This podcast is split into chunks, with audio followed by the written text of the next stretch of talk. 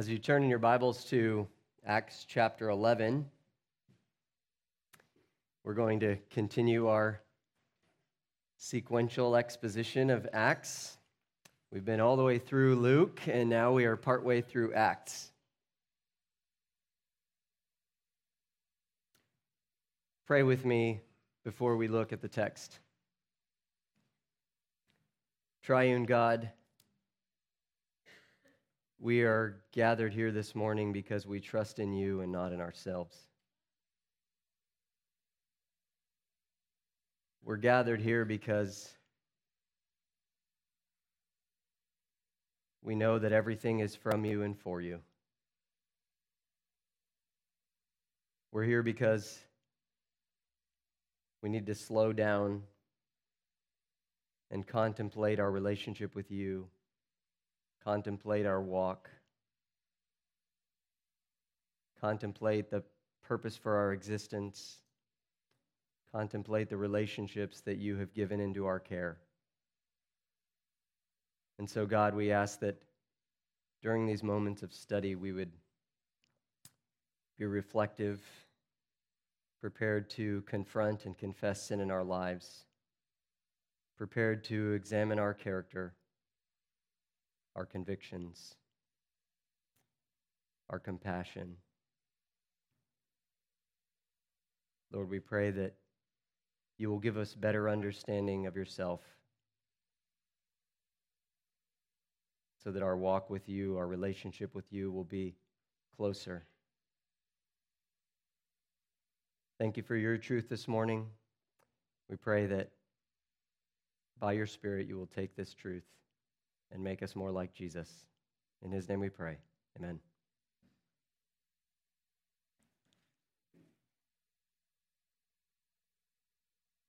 Last week in God's Word, we emphasized from Acts chapter 11, verses 19 to 26, that God is in the business of planting and growing faithful churches to spread the gospel of Jesus Christ and advance his kingdom. In describing the Christ-centered church at Antioch in particular, we saw that God establishes and builds up faithful churches that are Christ-centered in their proclamation, Christ-centered by using Christ-centered people, and through Christ-centered partnerships. Today, we look further into the way that Christ-centered individuals and churches cooperate with one another and submit to the Lord Jesus Christ. Even though correction was needed for the churches, even though correction is needed for us, even though training is required, and none of these things happens among us without difficulty, the early church was marked by a spirit of submission to Jesus as Lord and a spirit of cooperation with his people. So as we apply it to ourselves this morning, we're going to see that Christ-centered lives are marked by this spirit of submission to Jesus as Lord and this spirit of cooperation with God's work through his people. I might say it like this: we will know that our lives are Christ-centered when we're marked by a spirit of submission to Christ, and when we're marked by a spirit of cooperation with God's work through Christ's people. As we turn to Acts chapter 11 and verse 27, I want us to look at the details of this text as well as the broader context. As we do, it becomes increasingly clear that in the early church there is a spirit of submission to Jesus as Lord, which gives individuals and groups a proper perspective of their role. And that same spirit works itself out in cooperation with God's people, a cooperation which is made possible when we are mutually submissive to the Lord Jesus. Read with me beginning at Acts chapter 11, verse 27, and we're going to go through 12:5. Now in these days, prophets came down from Jerusalem to Antioch. And one of them named Agabus stood up and foretold by the Spirit that there would be a great famine over all the world. This took place in the days of Claudius. So the disciples determined, everyone according to his ability, to send relief to the brothers living in Judea. And they did so, sending it to the elders by the hand of Barnabas and Saul. Now chapter 12. About that time, Herod the king laid violent hands on some who belonged to the church. He killed James, the brother of John, with the sword. And when he saw that it pleased the Jews, he proceeded to arrest Peter also. This was during the days of unleavened bread. And when he had seized him, he put him in prison, delivering him over to 4 squads of soldiers to guard him, intending after the Passover to bring him out to the people. So Peter was kept in prison, but earnest prayer for him was made to God by the church. How did the early church handle rapid expansion? How did they handle this unique period of transition? And how did they handle frequent and difficult trial?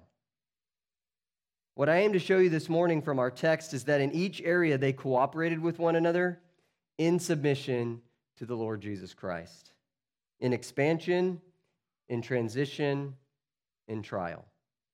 See first then that a spirit of submission to the lordship of Jesus, and of cooperation with his people is what helped the early church to be unified even in rapid expansion. Now, a lot of this is going to come, this conversation about expansion and even transition is in these verses and also in the broader context that we've been looking at for some weeks and will continue to look at. From the earliest days of Pentecost, the number of disciples submitting to Jesus was increasing rapidly. Remember that at Pentecost, 3,000 were added to their number.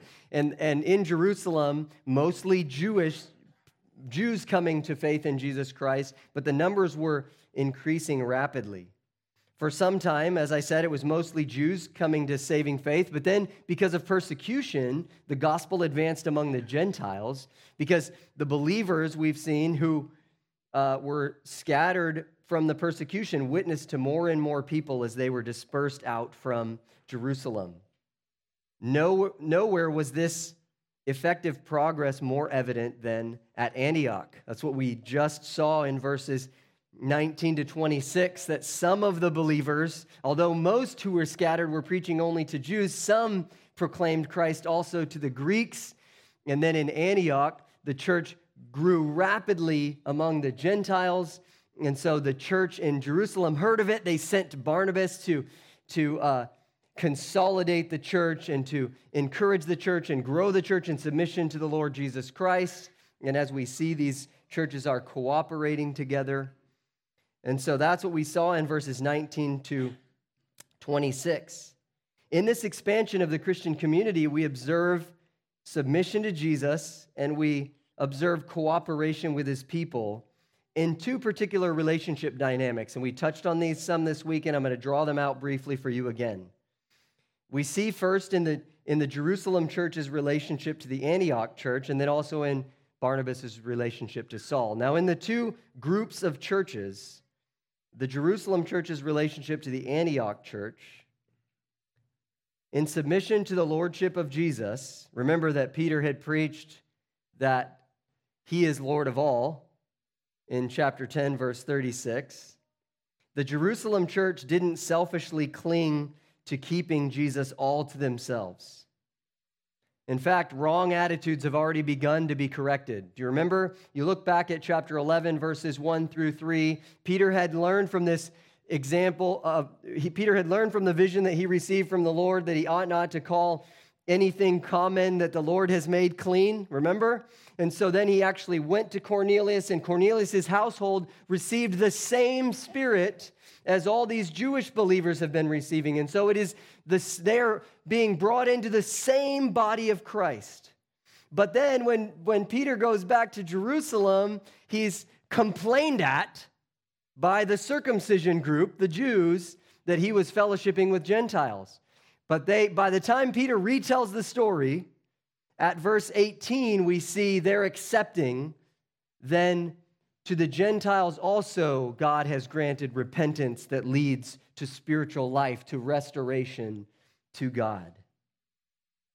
So instead of clinging selfishly to Jesus for only themselves, they cooperated with what God was doing and cooperated with the fledgling church in Antioch.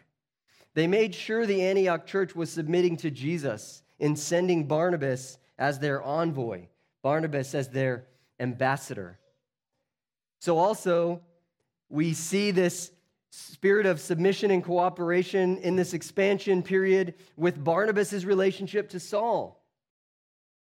In a spirit of submission to Jesus and cooperation with God's people, Barnabas brought Saul in as his partner in Antioch. The reason for cooperation instead of competition is that these individuals and churches have become Christ-centered instead of self-centered.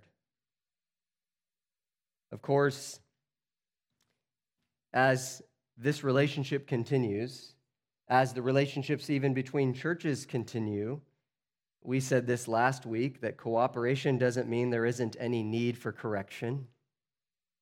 Remember that Paul, on behalf of the Antioch church, will address the favoritism among Jewish believers that's still taking place in Acts 15 in the Jerusalem church.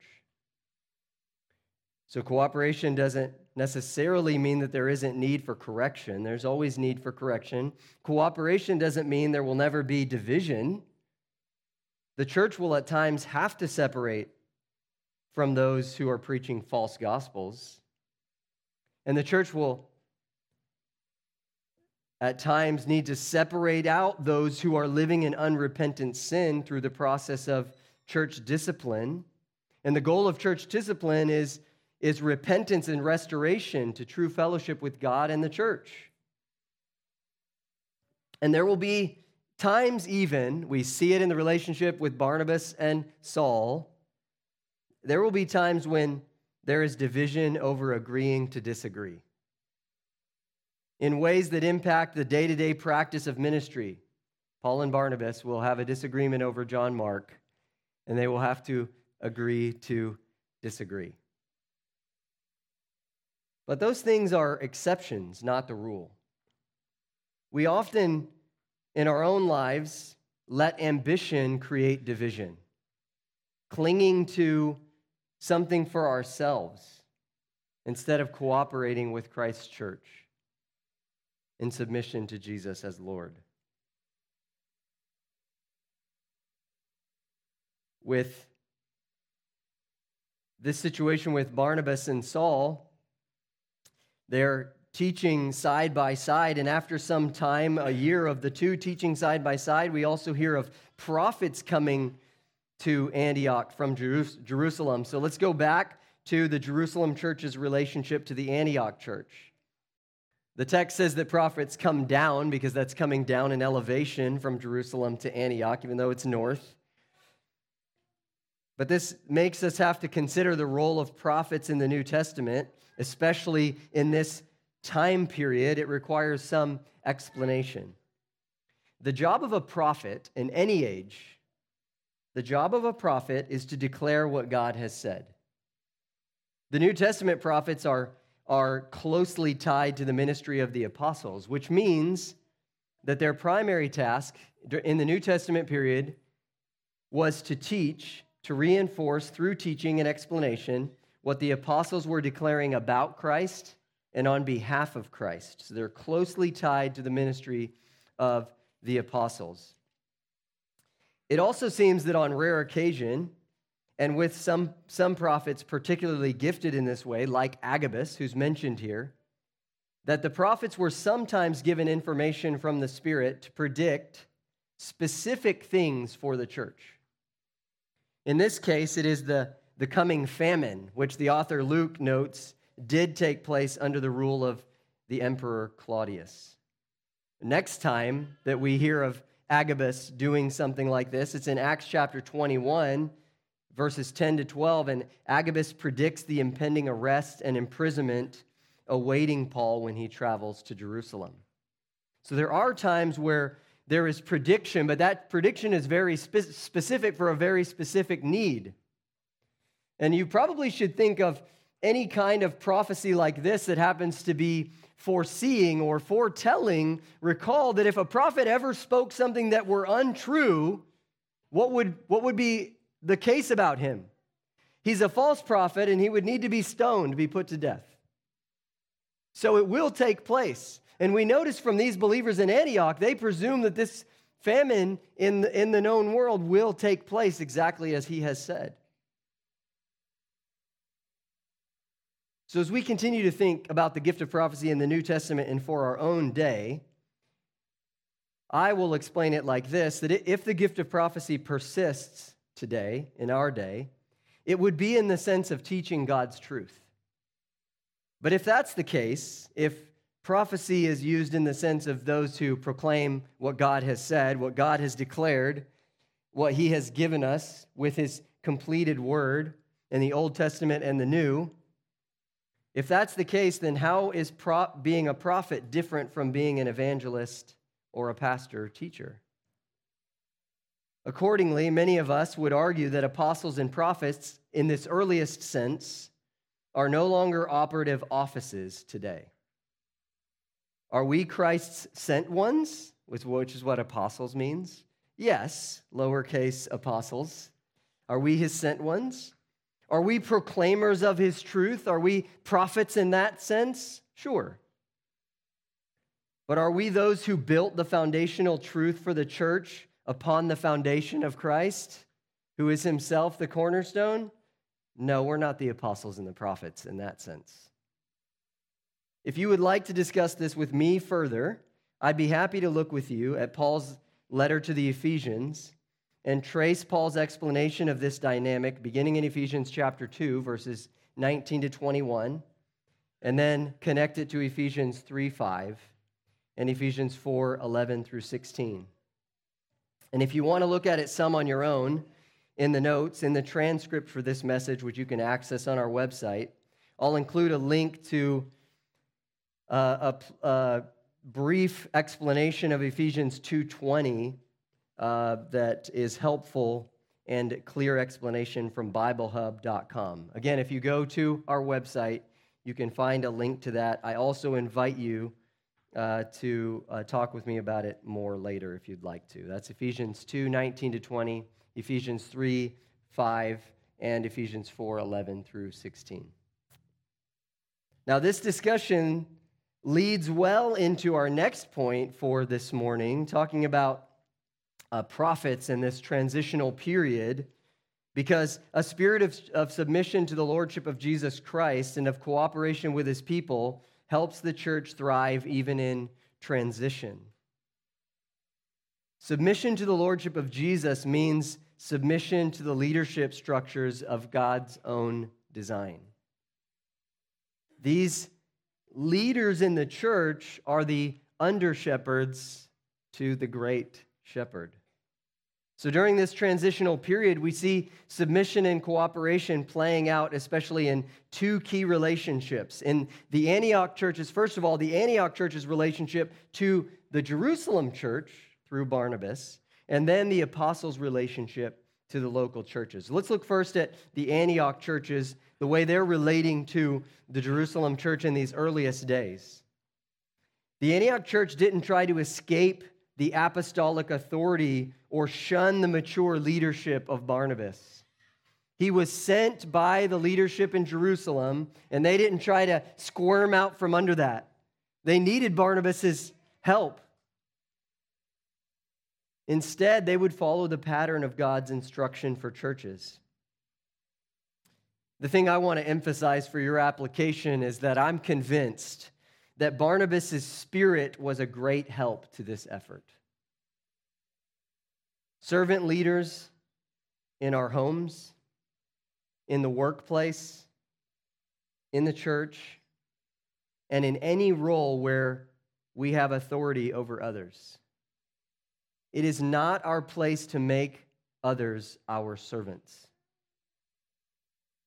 Rather, our role is to model the self-sacrifice of Jesus, who did not come to be served, but to serve and to give his life a ransom for many. We're not, your position of authority as a Christian is not to make servants out of other people. Your job is to be the chief servant of all the people that God gives into your care. So we make it our aim to pursue the highest good of others to the glory of God. And we see this dynamic in the Antioch church's relationship to the Jerusalem church through Barnabas. And then we also see it in the apostles' relationship to local churches. This is key in this transitional period for the local churches, and we see it begin to play out here, even in Acts. The apostles didn't try to cling to power in the Jerusalem church. They understood that they couldn't be around forever. Their task was to establish a foundation upon which the church could continue in maturity and promoting Christ on into the future.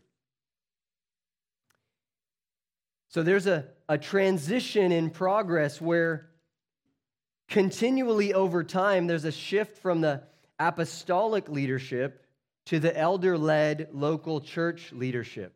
Did you notice in the language that when Barnabas and Saul are sent back with the gift, they take it back to whom? The elders in Jerusalem. So there is a process of transition beginning here, and then we see it start to play out in chapter 12, or actually a bit of explanation as to why this happens, that the apostles will not be the permanent leaders of the local church. Chapter 12 explains how the transition comes about. The apostles become targets who can't safely remain in a given community. And many of them would soon be martyred. And that's what happens with the Apostle James. More on that in just a minute.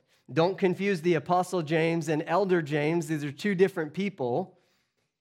So the text will later explain in chapter 12 that there is another James, Elder James. Elder James is the half-brother of Jesus who evidently becomes the lead elder in Jerusalem. So we see this dynamic of the transition period. This also begins to reflect the transition of church leadership from apostles and prophets to evangelists and pastor teachers. Again, we trace that from Paul's teaching in Ephesians 2, 3, and 4. Okay, so we've been noticing the submission and cooperation in expansion and submission and cooperation in the context of this in the transitional period. Now, even more closely in the details of the text, we see submission and cooperation in trial. There are two major trials in our text. The first is a coming famine, and the second is the persecution that has ratcheted up to new levels, where even the apostles are beginning to face martyrdom.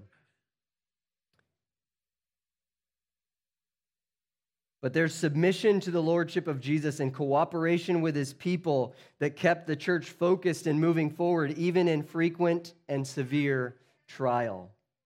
Even in these trials, we observe Christian submission to the Lord Jesus playing out in cooperation with his people. We see this in the two responses to trial. The first response is the Antioch church's response to the famine, and then we'll see the Jerusalem church's response to persecution. Well, in response to the famine, Agabus foresaw that this was going to take place, and it was going to be intense, and its effects would be widespread. We can understand this in our current global economy, that famines and wars impact more than just the immediate vicinity. They have repercussions on all who might be trade partners even. You've heard in the news that the impact of the war in Ukraine has an effect on the global economy, has especially a greater impact on the more poor nations, right? So it would have been in Rome at this time as well that there was a lot of international trade taking place. And maybe you remember me saying that Antioch even would have been a central hub for this. So the famine was expected to be especially difficult for the less affluent church communities in the region of Judea. So the more affluent fledgling church in Antioch decided to send help to the churches in Judea, to the church community there. Probably what we recognize as the most unique part about this gift is that they send aid before the famine ever strikes. They were told that it was going to happen, and they believed it was going to happen. And so they sent aid. Barnabas and Paul represent then the Antioch church with this assistance for the churches in Judea. Consider the ways, again, as we're making application to our own lives, consider the ways in which generous and consistent giving can and does impact gospel advance in the community and in missions to the ends of the earth. Your finances make it possible for a couple of staff members here at Branson Bible Church to invest themselves full-time in shepherding and care and in preaching and teaching. Your generous giving makes it possible for the likes of Brady and Candy Farr to do ministry in South Africa, and for others to do ministry in Brazil, and for still others to do ministry in Asia. Your finances make that possible. Your finances make it possible for the church to be able to help people who walk into the church seeking assistance. Your giving makes it possible for the church to help people in our own church family when they come to us and they have an abnormal, significant need in their lives. And on and on and on the list could go from generous giving. And finances aren't the only way that we can be generous. We can be generous, and you know this, but you kind of need to take a minute to think about it. You can be generous with your attention, with your focus, with listening well, with caring about others, with your thoughtfulness. We can be generous with our energy and our time and our abilities to serve, and so on. What makes us generous with all that we have? All that we have belongs to Christ. We are His people. We are Christ-centered. Whatever way our very selves and all our stuff, whatever way our whole selves and all our stuff is used ought to be aimed at submission to Christ. Is that how you make decisions about how you steward, how you manage your treasure? Is that how you make decisions about how you manage your time? Is that how you make decisions and plan for how you're going to steward your abilities? Young people, are you thinking about that as you determine how you want to be further educated and where you want to go and who you ought to marry? Is your primary concern about being Christ-centered? You have a very brief life to live, and then comes eternity. Will you steward this gift of life that you have been given and make it Christ-centered?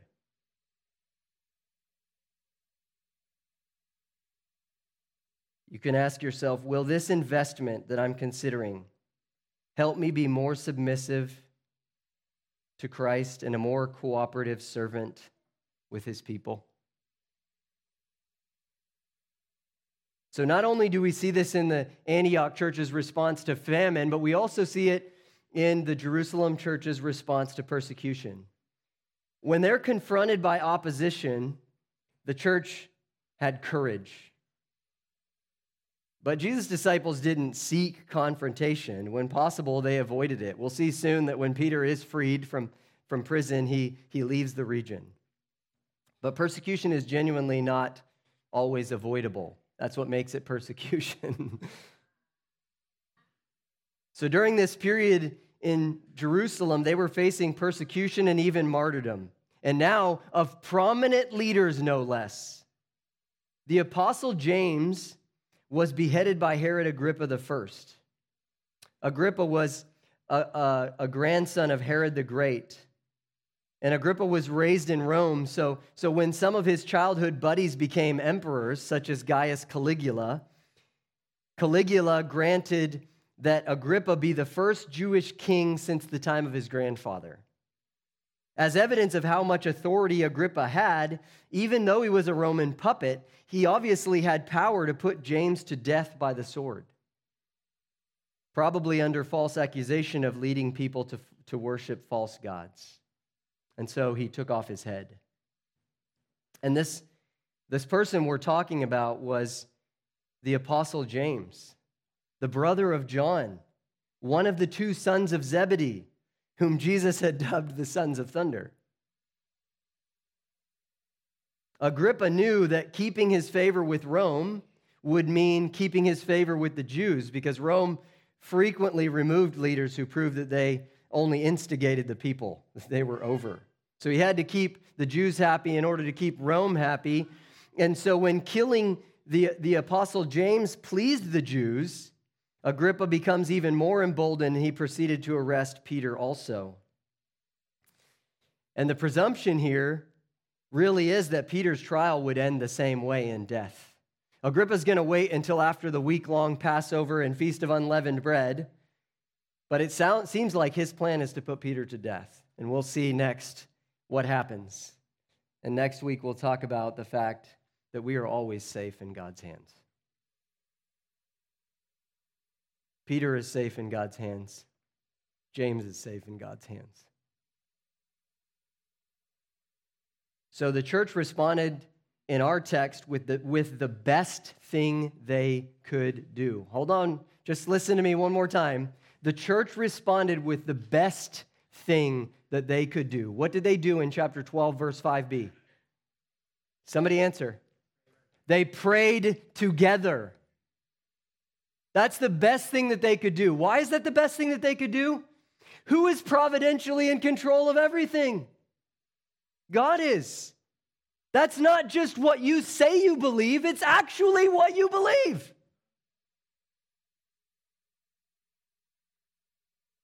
They prayed.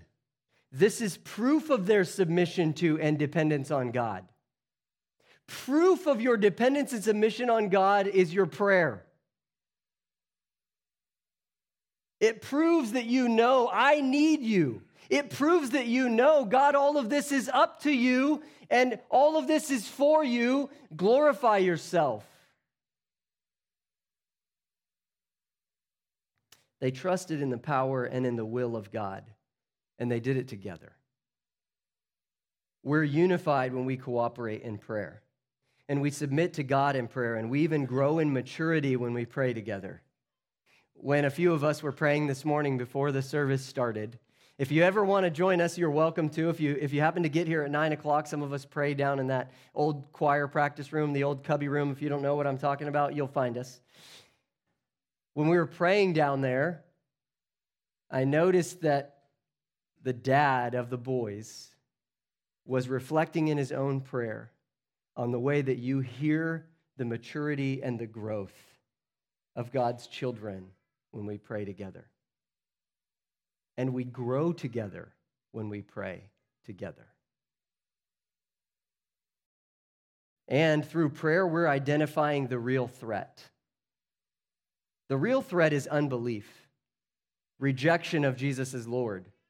The greatest threat is not that somebody's body will suffer loss, but that said body will give out without the soul submitting to Jesus as Lord. That's the greatest threat, rejection of Jesus Christ. So the church submitting to Christ prays with one another and for one another, and for God's will to be done in our protection and in our proclamation. I want to conclude this morning by making sure that we're on board both individually and corporately with these attitudes and behaviors of the true Christian spirit. Ask yourself, am I marked by a spirit of submission to Christ and of cooperation with his people? Or do I tend to be independent and headstrong? Headstrong meaning self-willed and obstinate. The very positive element of political freedom in Western culture has led to the confusion and its consequences of thinking that individuality, the individual's independence, is the highest aim, the highest good. The reason I bring it up isn't to clamor about our culture, but to warn us that this same spirit has crept into the so-called church, and it creeps into our own lives. Not only is it illogical to forget that political freedom is based on mutual cooperation, and not only is it illogical to not remember that countries become independent in order to formulate their own collective government, but more importantly, a spirit of independence is unbiblical and unhealthy. You're not independent. You belong to Christ and you belong to his church. His design for us is collective, not independent. And being self-willed and obstinate, being headstrong, is, in a word, sin. We try to excuse ourselves in all sorts of ways by blaming our demeanor or our personality or our upbringing or whatever. But did Jesus say, well, you were born in sin, so it's okay, I'll just leave you there? No, he died for our sin and rose again so that we would be forgiven and restored to God and walk in newness of life. Christians, are we marked by a humble spirit of submission and cooperation? Jesus is Lord, and we work together in our submission to him and our purpose to make him known. So lastly, I just thought I'd remind us, church, we make it our aim to call others to submit to Jesus and to cooperate with his work in the world. We're telling people what Paul says in Romans 10:9, that if you confess with your mouth Jesus is Lord and believe in your heart that God raised him from the dead, you will be saved. And you are saved for a purpose. Remember Ephesians 2:8-10? And my emphasis for you is actually verse 10. Verse 8 says, "For by grace you have been saved through faith, and this is not your own doing, it is a gift of God, not a result of works, so that no one can boast about their own merit. It is all God's grace, that we even respond in faith." Look at verse 10, "For we are his workmanship, created in Christ Jesus for good works, which God prepared beforehand that we should walk in them." And these good works are something that is not merely individual, but it's work that is done collectively in cooperation with the body of Christ. I was thinking this week, because I'm sort of preaching to the choir, right? Here you are.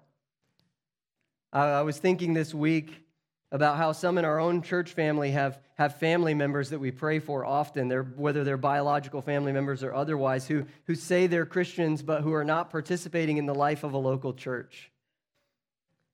The way it struck me this time was not only that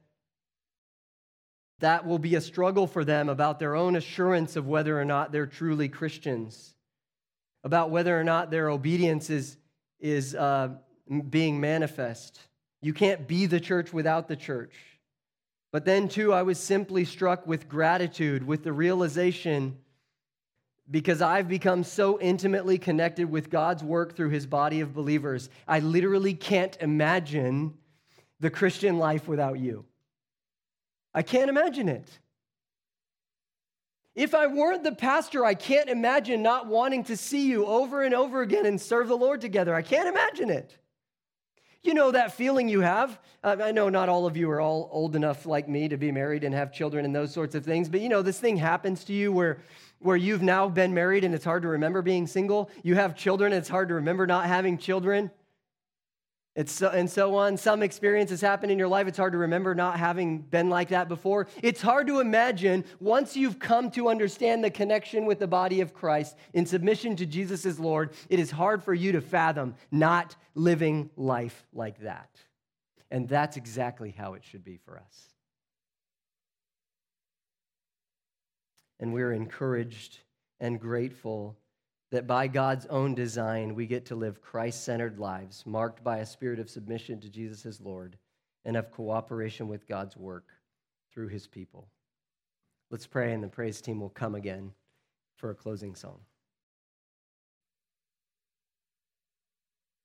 Father, we do give you all the credit